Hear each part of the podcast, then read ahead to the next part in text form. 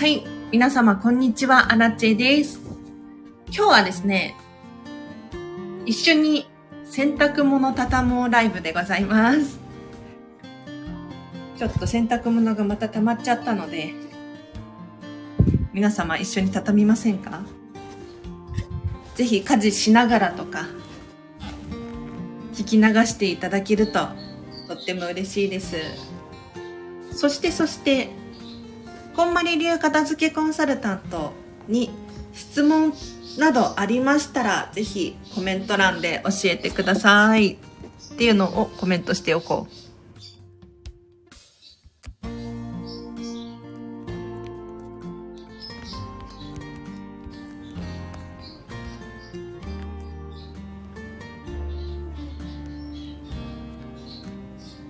はい、準備完了です。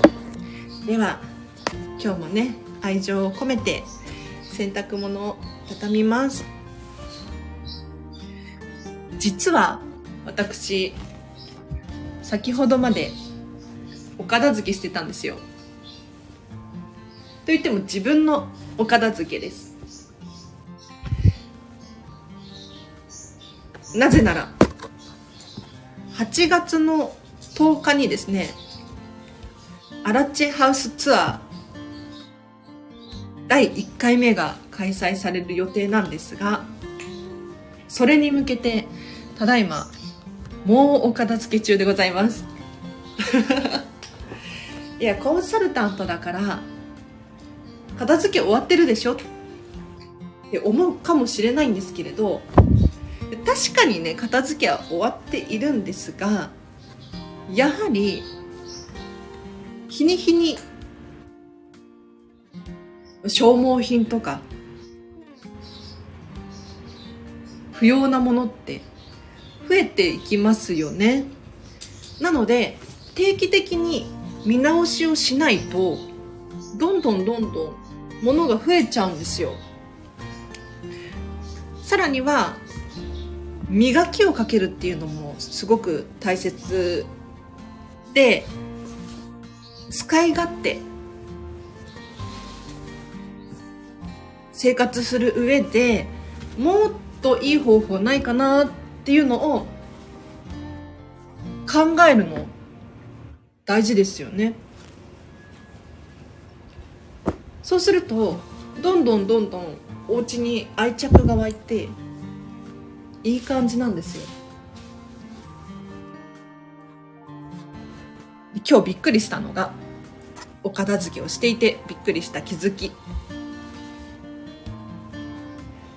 いらないカードが4つもありました。もうショックよ。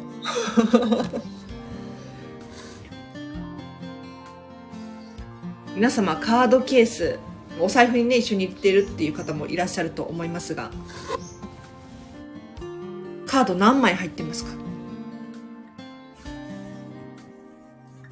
カードって本当に見直しが必要だなって今日改めて思ったんです。というのも今回捨てたのが以前通っていた病院の診察券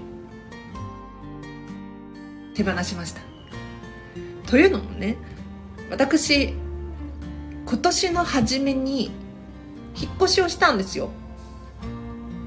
それに伴って以前通っていた病院にはちょっと遠いしわざわざそこに行くのもめんどくさいじゃないですか。なのでそこには通わなくなってしまったんですね。ということはこの診察券って不要なわけですよ。ということで手放しましたあとは美容室のカードを手放しましたね。あの美容室のポイントカードか。これも実は最近なんですけれど美容室が変わったんです。なのでそれに伴って以前使っていたポイントカードは不要になったわけです。なので今回ね手放すことになりました。美容師さんは変わってないんですけれど美容師さんが違うお店で働くことになったので以前使ってたお店のカードは今回手放しました。あと何手放したかな？なんかね歯医者さんでポイントカードがあってなんか定期検診ごとにスタンプをしてもらえるんですけれどそれを押すとなんか歯ブラシがもらえたりとかするみたいなんです。でもいらなくないとかって思ってふと手放しました。あとね見た目もちょっとただの紙で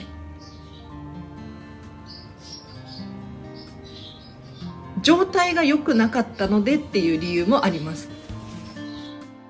紙のものって結構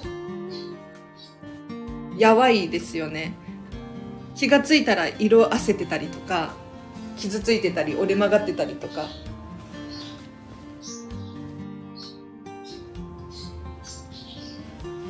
だから大事な大事な保証書契約書系も紙じゃないですか。紙じゃない人いるのかな基本的には紙ですよね。これがなんか古い状態だとあんまり嬉しくなくないですか？なのでなんかプリントし直すだったりとか発行し直してもらうとかそういうのもありなのかなって思います。紙系はね虫が湧いたりとかするので要注意ですよ。最近本当にねどんどん手放していってます。やはり人を家に招くってすごく大事だなって痛感しております。皆様お家に人を招くっていうことはありますでしょうか？私はね本当になくって人を招きたいという気持ちもあんまりないんですよね。だってうちミニマム暮らしなのでおもてなしができるような なんだろう食器とかグラスとかまず数が足りないっていう問題が あります。なんだけれどじゃあなんで今回ねハウスツアーをすることになったのか。というと荒地さんのハウスツアー行きたいですっていう方がねちらほらいらっしゃってもう本当にありがたいですっていうのとあと人を招くことをすればやはりもっと磨きがかかるだろうという自分の欲です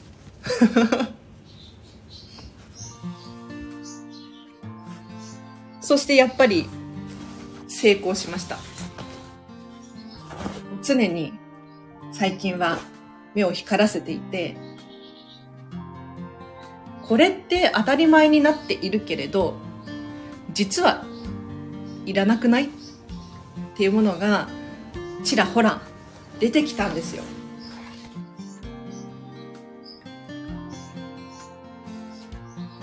皆様もそういうものありません？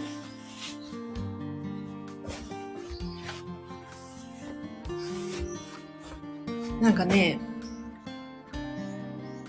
長時間、と同じ場所にあるものたちで、もう、風景になっちゃっていて、気づかないんですよね。もう本当に当たり前になってしまっている。なんだけれど、その当たり前を一回崩してみると新たな気づきがあったり、面白いことが起こります。あ具体的に言うと、キッチンの下を片付けてたんです。キッチン下収納ですね。シンク側とコンロ側。うちにほとんど入ってないんですよ。本当に、あのー、ただの空間みたいになってるんですけれど、この中によくありがちな食器とかを縦の空間をうまく利用するための100円ショップとかでも売られているようなラックみたいなものを買ってたんですね。で、そこの上に食器を置いたりとかしていたんですけれど、いらなくないかっていうことに気がついて。全部で3つラックがあったんですけれど1つは完全に不要だなっていうことに気がつき並べ直しました。で今まではその100円ショップで買ったなんていうの？ラックみたいなワイヤーでできている。ラックが横並びで置かれていてその上にお茶碗とか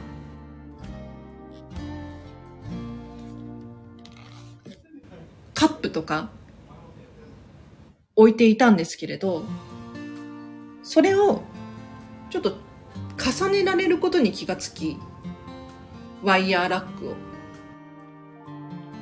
2段にして使うことにしてみたらやはりねシンク下とかって縦の収納がうまく使えなかったりするじゃないですか。この縦の空間をうまく活用することでかなりスペースが空いたんですよ。これはもう衝撃的。で取り出しやすくてしまいやすくなって本当に嬉しいです。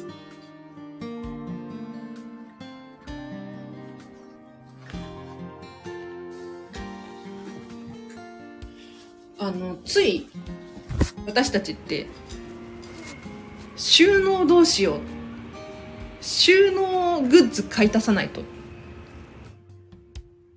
て思いがちですよね。なんだけれど、収納グッズがあるからこそ、逆に使ってあげなきゃもったいないなとか、いう心理も働くんですね。なので、今回ワイヤーのラックみたいなのが3つあったんですが、3つを使ってあげてた。これは悪いことではないと思うんですが、わざわざ使わなくてもよかったなっていう気づきがありました。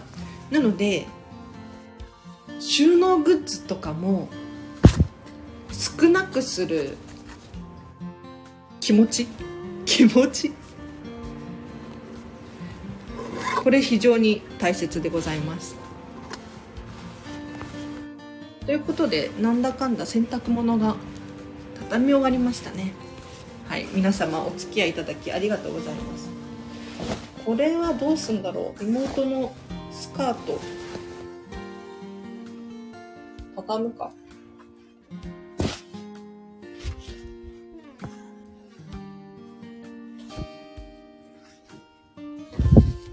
基本的にお洋服はすべて畳むことができます。なので、お洋服をしまうスペースがないよとかっていう方は、なるべくなるべく畳んであげるといいと思います。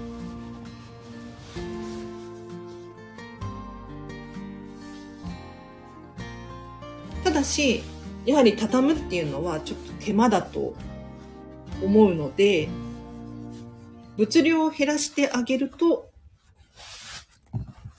かける収納に頼ることもできますので、おすすめでございます。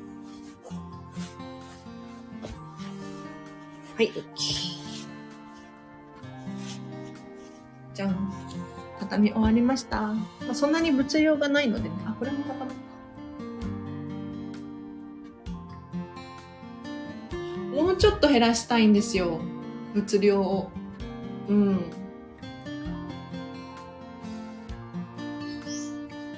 もうちょっと減らしたいんだけれど、何を減らせばいいのかわからない。片付きコンサルタントなのにね。どうしようかな。あの、こんまりメソッドでお片付けをしたいなって思う方、これだけは絶対に押す押さえてほしいポイントがありまして、何かというと、捨てるもの探しをしてはいけない。っていうことです。もう片付けするからとにかく捨てないといけないとか減らさなきゃいけないとか捨てれるものないかなってこうどんどんいらないもの探しになってしまうことがあるんですけれどこれは健康状態的にも良くなくてどういうことかというとネガティブなんですよね。いらないものないかな。これ壊れてるとかこれ使い勝手が悪いとか